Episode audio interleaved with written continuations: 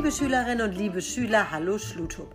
Heute ist Freitag, der 22. Mai, eigentlich sonst ein Brückentag, an dem alle frei haben.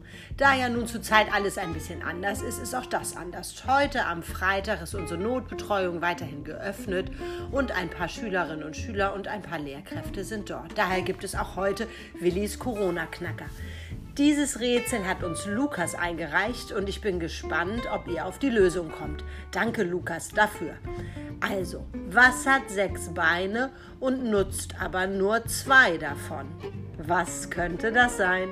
Liebe Corona-Knacker, wie immer, Antworten an mich, rätselt los, habt viel Spaß und einen guten Tag und wie immer, haltet Abstand.